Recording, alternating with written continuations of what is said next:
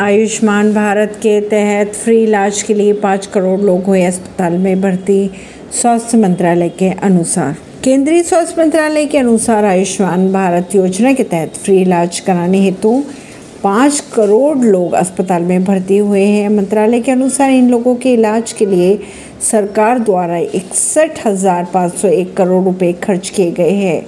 अगर खबरों की माने तो इस योजना के तहत पात्र लोगों को पाँच लाख तक का स्वास्थ्य बीमा भी मिलता है।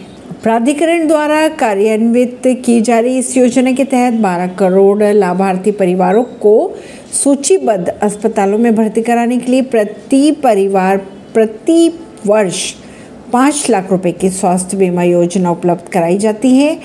अगर खबरों की माने तो वर्तमान में अपने कार्यान्वयन के पाँचवें वर्ष में यह योजना चिकित्सा पर आने वाले खर्च को कम कर गरीब और कमज़ोर परिवारों के करोड़ों लाभार्थियों की मदद कर रही है। ऐसी ही खबरों को जानने के लिए जुड़े रहिए जनता श्रेष्ठता पॉडकास्ट से। परवेश दिल्ली से।